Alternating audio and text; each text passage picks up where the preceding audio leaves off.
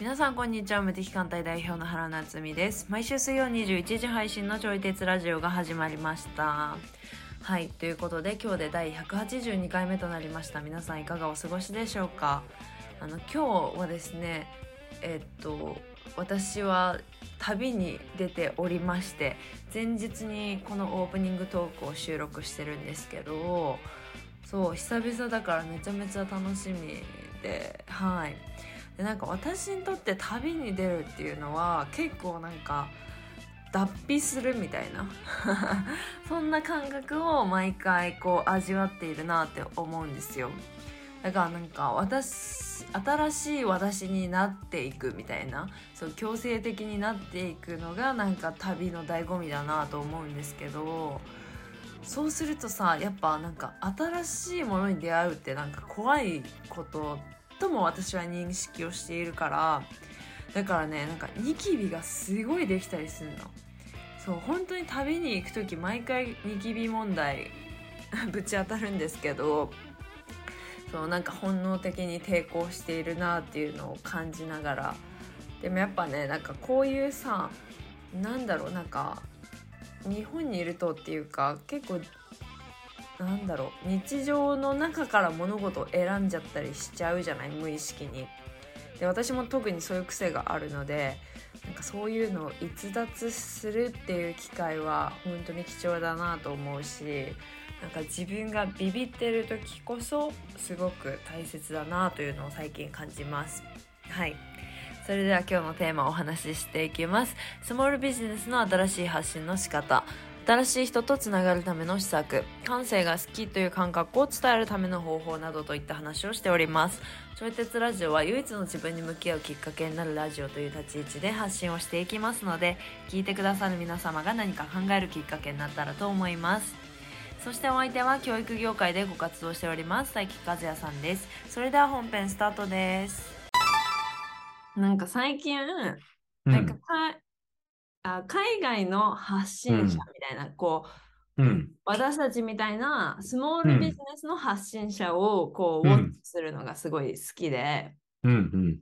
見ててうん。でなるほどなって思った人が一人いたんですけど、うん。うん。まあ、その人は、うん。まあ、やりたいことと求められることとこう自分の情熱が注げることとなんとかなことがマッチしたところで、うん。なんか仕事できるとうん。なんて言うんだろう、人生幸福だよみたいな、なんか ななんですかね。まあ、生きがいみたいな、なんか流行ってるじゃないですか、日本の。うん。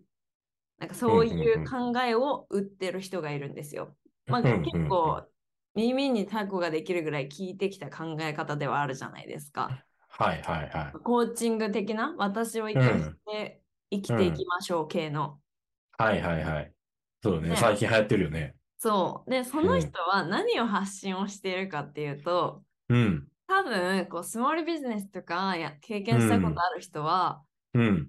じゃあコーチングってそもそもどんなものとか私らしくってどんなものでしょうとか、どうやったら私らしさが見つかるんでしょうみたいなうん。発信をしていくじゃないですか。うん。うん。なんですけどその人はうん全然違って、ほまずめう。うん。っちゃインテリアについてアップでアップしてるんですよ。インテリア。はい。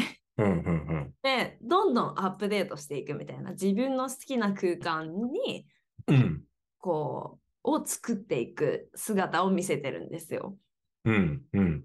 でなんでかっていうと多分私らしく生きたいとか、なんか私らしさみたいなのに興味がある人にはは、うん。てかそういうのって刺さるのではないかっていう多分想定があるのだと勝手に私は思ってるんですけど、っうん。うん。てなるとうん。インテリアのものを発信してると何が起きるかっていうとうん。コーチングとかに興味がある人よりも大きなパイを取れるみたいな。おー。なんかコーチングに興味がありますとかよりも、うんうんインテリアに興味がありますの方がまず人が多いみたいな。まあ確かに多そうなイメージはある。はい。うん。うん。もう桁が違うんですよ。うん。うん。で、もう一つその人はなんかアカウントを持ってて、うん。で、何を発信してるかっていうと、うん。その偉大な経営者の方々とのうん。何対談みたいな。ほうほう。で、まあ YouTube をされてるんですけど、うん。まあ、50万ぐらい登録者数がいるんですよ。うん。うん。で、確かに私らしさに興味がある人って、うん。なんか意識高い系コンテンツ好きじゃないですか。うん。うん。うん。だから、で、経営者の方の、うん。まあ、ななんて言うんだろう。ネームバリューとか借りると、うん。こう、いろんな人たちに出会っていけるじゃないですか。まだアプローチできてない人たち。うん。なんか自分の力だけじゃ届けることができない。ああ、そのけ偉大な経営者に興味のある人にもリーチできるよみたいな。はいはいはい。ってなると、うん。なんかめっちゃ届けられるじゃないですか。うん。うん。ってなった時にその人の発信のやり方ってすごい興味深いなと思って、インテリアとか私うんらしいお部屋にしたいみたいな人、うん。うん。うん。うん。でインテリアの、まあ、家に住むみたいなことって一応みんなやってることっちゃやってることみたいな。うん。でもその中でその空間を良くしたいみたいな人たちうん。をこう拾い上げて、うん。うん。で経営者の方のあこう興味あるとかも拾い上あ。げて、っうん。うん。うん。ていう発信の仕方をしてて、うん。でまあコーチング的なもうさっき言った自分らしく生きようみたいな系の本を出してるんですけど、はいはいめっはい。ちゃ売れてるみたいな。えなんかすごいきょ興味深いっていうか、ー。うん。なんか、あ、あ、あ新しい、新しいっていうかな、なんていううの、ん。あ、新鮮だなって思ったんですよね、その人見て。ああ。そのインテリアと、その、はいその人がやってるコーチング的な部分とか経営的な部分も、はい発信の中ではつながりがあるの？あ、自分の好きな純粋にインテリアの発信に特化してるみたいな感じなの？あ、え、インテリアの発信特化してますね。あ、でもストーリーとかで、なんか、なんだろう、たまにうん。乗っかってくるから、興味がある人は流れてみたいな、なんか、行ったり来たりができるようになってて。へえ、それで、あれやね、コーチングとかさ、経営のことに興味のある人も食らいつくんやね。そう。え、てか、多分その、うん例えばコーチングの発信だけをして、うんうんうん。食らいつくか可能性は多分もっと高いっていうか、うんうん。なんだけど、そうだね、でもダイレクトやもんね。そうダイレクトな つなげ方やし。でも、はいはい。インテリアとか、その人多分うんインテリアのアカウント、YouTube 持ってるんですけど、うんうん。10万とか30万とかかな。はいはい。需要がある、世界じゃ需要がある。ああ。なるほど。そ、そっか。だから、インテリアの、はい。こう、まあ、ほとんどこう、インテリアの発信をしてるはい。アカウントを作って、はい。で、そこで、こう、いろんな人に見てもらって、うん。で、その、インテリア好きの中に、そうそうそうコーそう。チがいたりとかあそう、経営者の人がいたりするから、はい。だから、あの、自然とこう、インテリアかけるコーチングじゃないけど、そう。ああ、だからそういう人にリーチしていくってことか。そうそうそうそうそなるほどう。なんね。か、あ、すごい、ななんて言うんだろう。広げるやり方みたはいいなはい。で、ああ、そっか。そしたら、そのはい純粋にコーチングだけの発信をしてる時よりも、はい。まず、インテリアっていうちょっと大きめのパイであ、そうそうそうそうそうそうそう。集めてるから、はい。コーチングだけだと届かなかった人にも実は届いてるよ、みたいな。そうそうそうそうそうそう。ああ、なるほどね。なんか、まあ、その人が本を出して、うん。だからなんかインテリアのアカウントとかでも、まあ結構本に関うんうんして紹介したりすると、うん。なんて言うんだろうん。う。なんかそもそもインテリアに興味がもあったんだけど、うんこの本読んだだらめっちゃ良かったみたいな、なんか人生の変え方もあ,、あるんだみたいな。うん。今までうん私らしさとか、なんか、なんとなくは思ってたけど、うん。でも、めっちゃ大事ですよねみたいな、なんか人が生まれてるのとかを見て、うん。あーなんか興味深いと思って。はあ。はあ、なるほど。面白いね。そう、なんかその、うんそれを見て、まあ、ちょっと雰囲気は違うけど、こう BTS とかの、うん。まあなんかキャッチーな部分でファンになる人もいれば、コアな部分でファンになる人もいるじゃないですか。うんうんうん。なんか2層ちゃんと持ってるっていうか、うんうん。音楽だけ聴くの幸せみたいな層の人もいれば、うんうん。追いかけたらなんか止まんなくなる人もいれば、うん。その人たちのはいはいはい。考え方とかみたいな。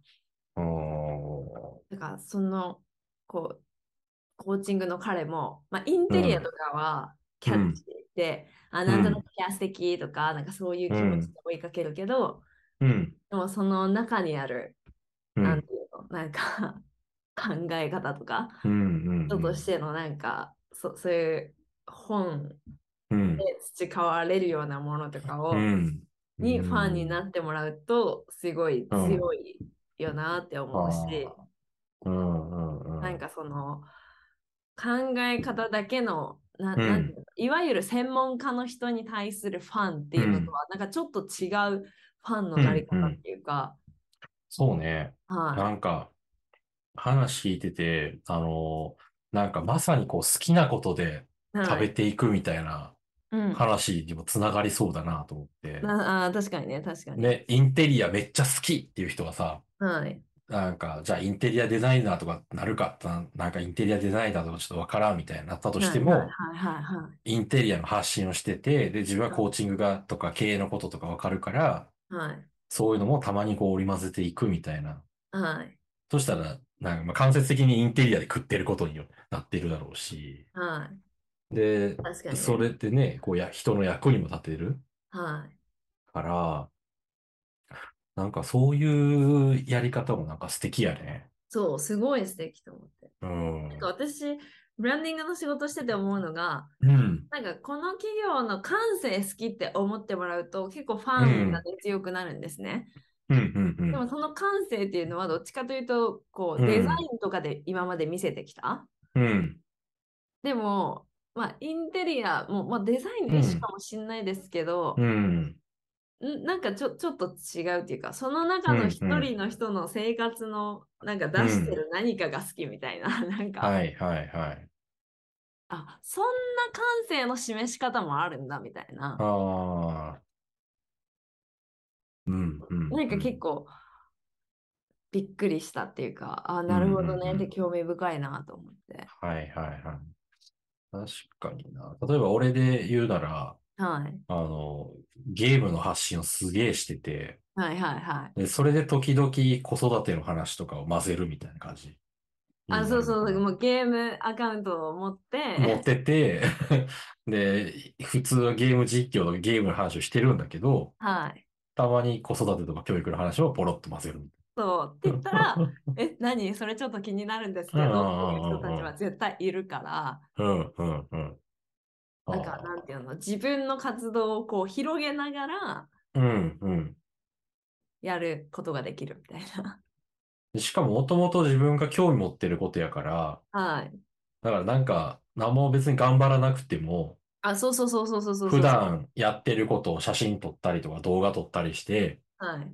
で、あと文章とかでポンと載せればいいってことだよね。そうそうそうそうそう。うーん。なんか海外は最近そういうやり方がめっちゃ増える気がして、はいはいはい。なんかアカウントを分ける、分けてらっしゃって、うん。例えば食事とかめっちゃ好きみたいな人うは、んうん。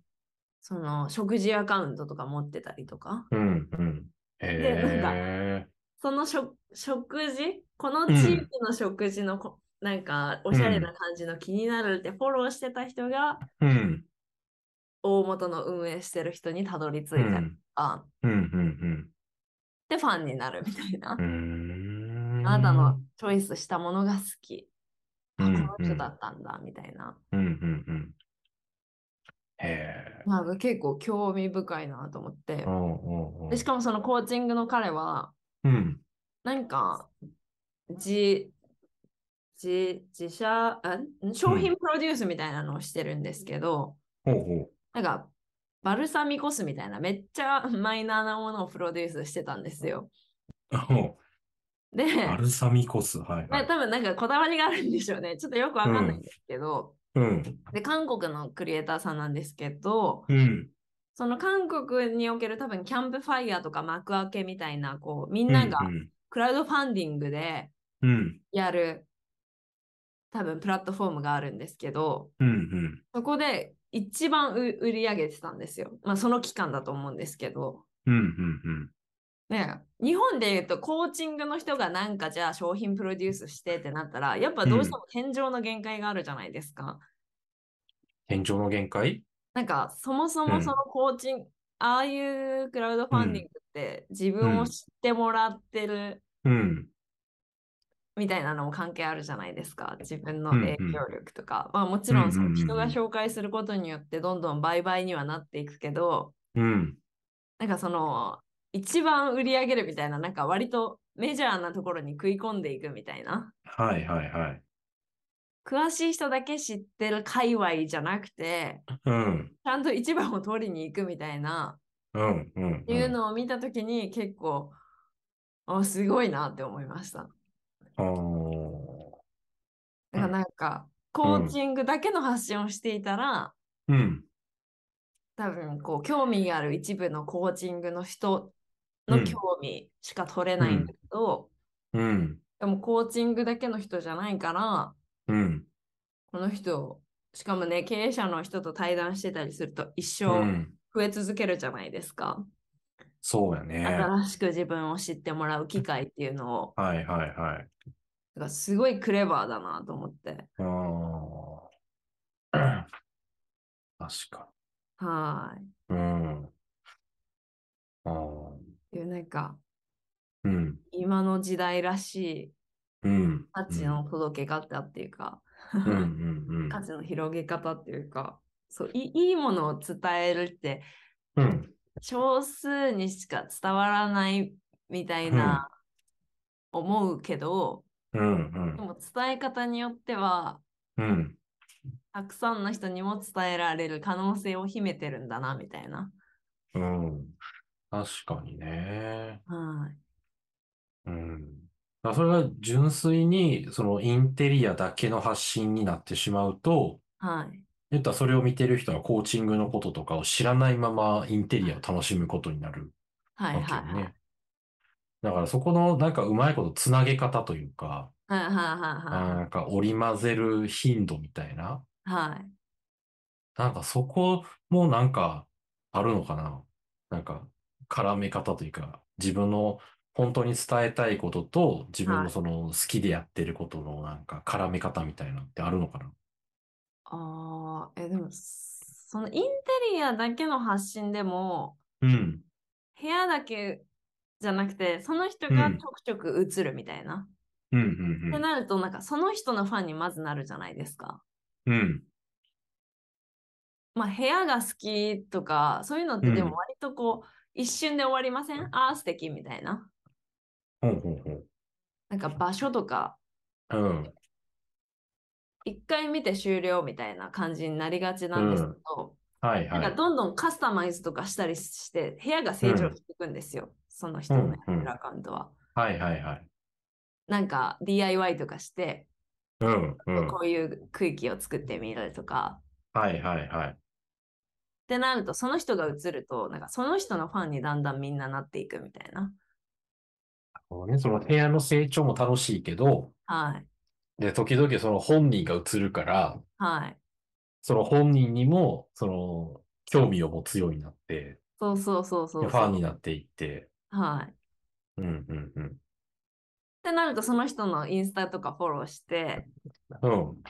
で、ストーリーとかでは結構ちゃんとうん日常とかを出してるから、うんうんうん。もっと人のファンを強化して、うんこの人がどんなこと考えてるのかとか、うん。どんなことをやりたいのか知りたいにデザインしてるんじゃないかなって思ってます。だ一旦、その、人、人に、ん人のファンになる。自分のファンになってもらうっていうことを挟む。あ絶対挟まないとうん。厳しいと思で、それを挟んで、う。はい。で、その自分のそのインテリア以外の部分にも興味をはい持ってもらうようにする。はい。うん。うん。うん誰かわかんない人がうん。いきなり私らしさとか言い出したらちょっと嫌うん。嫌じゃないですか？なんか説教臭いっていうか、なんだろう。インテリア私は見に来たのにああ、なんか今の話聞いてちょっとふっと思い出したことがあるんだけど、はい。あのーそのうちらのさ、共通の友人でアンディ君っているじゃない？はいはいはいはい。ね、一回ちょい鉄ラジオにも登場してもらったことあるけど、はい。で、彼に昔教えてもらったことがあって、はい。その、何、イラストレーターとかさ、その作品を作ってる人の、はい。なんかそのファンになってもらい方の3ステップみたいな話をしてくれて、へえ、面白い。はい。で、まずは、その、なんか無料の作品はい。をどんどん出していくんだと。はあ、はあはあはその、例えば漫画描いてる人だったらなんかツイッターでさ、まなんかこう、漫画ボン出したりとか、あ。うん。あとなんかホームページとかになんかフリーで見れるイラストとかが載せたりとかして、はい。で、そういうこう、まず無料で誰でも見れるはい。こう作品で興味を持ってもらう。はいはいはで、それでその興味を持ってもらったら、あの、そこから、じゃあこれどんな人が書いてるんだろうっていうのはやっぱ自然と興味を持つようになる人が一定数出てくると。い。はいはいはでこれが人の興味だよね。人の興味。いはい。人にファンになってもらう。はい。で、そしたら、もう、その人自身にファンになってもらえたら、はい。あの、その人が書いている、なんか他の、例えば有料で出してる、うん。なんか作品とか、もうちょっと高額なやつとかにも興味を持ってもらえるんだと。はいはいはい。これが3ステップ目だよね。はい。そう。なんかそうやって、まず無料のやつ、人で、なんか本当に売りたいやつみたいな、はい。っていう3ステップで、そのはいファンにしていくといいよ、みたいな話を教えてくれたんでね。はいはいはいはいはい。そう。なんかその話とちょっとつながりそうだなと思った。聞いてて。そのインテリアのコーチングの彼は、うん。すっごいイケメンなんですよ。うん。でも、なんかイケメンをしてないんですよ。うん。インテリアをしてるあっていう感じ。あ。うん。うん。でも、見たらめっちゃイケメンじゃんみたいな、なんて言うんだろう。なんか他の人よりもアドバンテージありそう、すごい。うん。で、なんかよくイベントとか、出版イベントとか、それこそ、なんか、この間は結構私でも知ってるような韓国の経営者の人たちと並んで、うん。うん。何パネルディスカッションみたいなの出てたんですけど、うん。うん。うん。もうみんなすごいなんか、見に行ってるみたいな、ななんて言うんだろうな。なんかすごい若い、可愛い、綺麗な人たち、うん。うん。がこうなんかアイドルと写真を撮るかのようにその人と写真撮ってたりとかもして、へえ。なんかあらゆる需要を彼はなんか分かった上でやってるのかしらと思って。すごいね。はああ、すごいな。い。そうでも経ね、営者、アイドル時代は来るのかな。いやでもあ ありそうですけどね、ありそうだけど、でもうんなんて言うんだろう、なんか、ビジュアルとかはあくまでも使ってるって感じがします。うんうんうん。ちゃんと自分の内面とかに共感をして、はいはいを増やすはための施策をすっごいこっちにやってる感じがして、い。うんうんうんうん。そうクレバー、クレバそうか。ー。はい。うん。だからなんか一時期やっぱ自分イコール〇〇っていうのを多分つける必要があるから、うん。だからなんか、まあインテリアもそうですし、うん。ミニマ、なんか写真を撮るものとかもなんか全部緑に変えてた時があって、緑？はい。なんかもう緑の人って思ってもらうみたいな。へえ。そう。緑に返すたそう、なんか、うん。なんか部屋一式緑みたいな人って、まあ、今はちょくちょくいるけど、うん、なんか、なかなかない中で結構壁を緑にしたりとか、観葉植物をすごいたくさん植ったりとか、みたいな。はあ。こうな、なんていうの、ビジュアルもすごいなんか。すごいね。インパクトが。そうそうそうそうそうそうそう。うん、すごい面白いというか、えーなるほどなみたいな感じのことをすごい思いました。ああ。なんかそういう感じになってくると、もう何屋さんですかって言われたらよくわからんよね。はい、でもその人が好きっていう人たちがうん上にいるから、うんうんだか。究極何売っても買われるんですよ。だから突然バルカバルサミコ酢売っても買われるしみたいな。すごいね。はい。ああ。だからその人のファンになってもらうっていうのはすげえ強力やね。はい。うん。だその人の場合は入り口がインテリアってことね。入り口というか。はい。そうです、そうです。うんうんうん。入り口インテリア。ほ新鮮ですよね。なんか、う。ね。こう私らしさうん。を表現する一つ、確かにうんインテリアっちゃインテリアだけど、うん。なんかコーチングを売るってなった時に、インテリアを選択で,、できるっていうのがすごい、なんか、うんうんうん。すごいなって思います。ああ。うん。ってあいう、なんあ、か、面白いね。そう視野が広がる話。うん。なんか、自分のこの好きなことをさ、好きな、んなんていうかもう、自分一人で楽しんでるものみたいに、はい。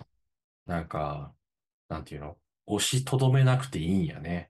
ああ、確かにそうですね。そうですね。うん。なんかそれを表に出してみて、はい。まあ反応がどれぐらいあるかとかにももちろんあるかもしれへんけど、はい。でもそれでそこにファンがついてはい。きたら、なんかそこから自分の本当に売りたいものにつながる可能性が全然あるっていう、なんかすごいこう希望のある話よね。はい。うん。なんかあくまでも自分のことを知ってもらうきっかけが、うん。それこそなんか自分の専門のうん。に関することである必要はないっていうか、うん。うん。うん。なんかまあ不安とか悩みをきっかけに、あ、こうんの人が解決してくれるかもっていう感じうん。で。知るっていうのが、まあ王道のルートだったと思うんですけど、うん。うん。その必要はないっていうか、確かに。インテリアの反対で、アウトドアのね、こうバーッと発信をしてて、そこからコーチングにつながったりとかもできるだろうし、全然ありそあの、最近あのネットビジネス界隈で結構漫画の解説してる人が多いのよね。あー。の、例えばチェーンソーマンとかさ、呪術廻戦とかさ、なんかああいうの伏線とかの、ああいうなんあか。物語の解説してる人がいて、はい。で、それで、お、なんや、面白そうやなと思って見てったら、実はその人、ネットビジネス系のなんか情報商材みたいなの売ってるみたいな。へえ。とかって繋がったりもして。あそ、そういうことですよね。パイが多いねところに。そうそうそうそうそう。あの、この間、その別の人はね、ワンピースのあの映画この間やってたじゃない？え、知らない。そう、ワンピースのさ、映画やってたのよ。で、はい。あの、うっせぇわ歌ってたアドっているじゃん。はいはい。アドさん。で、そのアドさんが、そのワンピースの、その映画の、あの、なんか主題歌とかさ、この中に出てくる楽曲に絡絡んでるみたいな、ストーリーとかに絡んでるのかな、多分。へえ。で、なんかそこのこう、もの、ストーリーとかそういうののもろもろ解説してたの、この人が。あ、そう。で、その人、ワンピースのこといろいろ解説してる人で、はい。で、その、売り上げ、ビジネス的なね、売り上げとかもさ、何億とか出してるような人なんで、はんはんはん。そう。だからなんか、まあ俺にはちょっと真似は、真似はできへんけど、漫画そこまでのめり込んでるわけじゃないから、でも、ワンピースきっかけとか、アドさんきっかけで、そうそうそう、買そういうのでこう入ってくるみたいな。そうそうそうそう。そう。だから確かに言われてみたら、なんかそういう人おるわ、なんか。うん。うん。あの、自分のね、ビジネス以外のところから興味を持って、ファンになってもらう人。い。はいはい。うんでも私も、なんか一回ノートで BTS の記事書いて、うん。うん。BTS きっかけでうん。サービス知ってもらったこととかも全然あるんで、うん。うん。なんか何が人に刺さるのかわからんな、みたいな。いや、ほんまね。はい。確かに。確かに。なんか何でもやってみるもんですね。うん。なやってみるもんですね。な ななんだろう、可能性を狭める必要はないって感じ。うんうんうん。そうよね。はい。うん、これはどうせ無理だろうみたいな思い込んじゃうのはすげえもったいない。はい。うんうん。アウトドアとかね、今めちゃめちゃ需要あるし。いや、ほんまよ、すごいよ、アウトドアの世界。うんうん。めちゃくちゃいろんなグッズをさ、はい。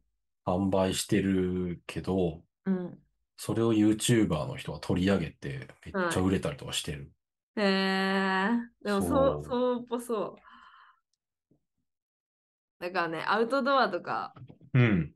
結構なんか、リトリートとか文脈とかでつなげて、私らしさとかにもいけるっちゃいけますしね。そうやね。私をリセットするためにとうか。んうんうん。